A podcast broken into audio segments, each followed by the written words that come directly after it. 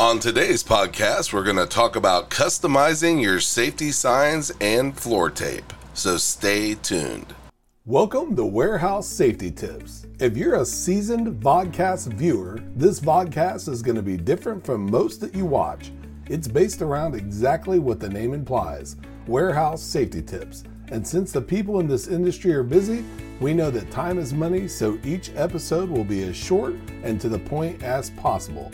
And now, with all that out of the way, let's get to the vodcast. Have you ever experienced one or both of the following situations?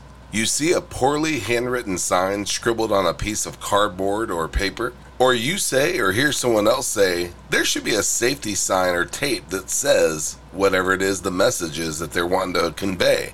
The point is, it happens all the time, but it doesn't have to. If the company you purchase your safety signs and tape from doesn't have all the inventory that you're looking for, make sure they offer a custom safety signs and tape option. Imagine being able to make safety signs and tape with your text, your logo, and your design. Make sure you're expressing the exact messages that you want with custom safety signs and tape. We look forward to seeing you next week for another warehouse safety tips. Until then, have a great week and stay safe. Before moving on, here's a word from one of our sponsors. If you've ever been to or worked in a warehouse, you know just how important safety is to both management and staff. It's almost impossible to go 10 steps without seeing safety tape, angles, signs, and or safety products.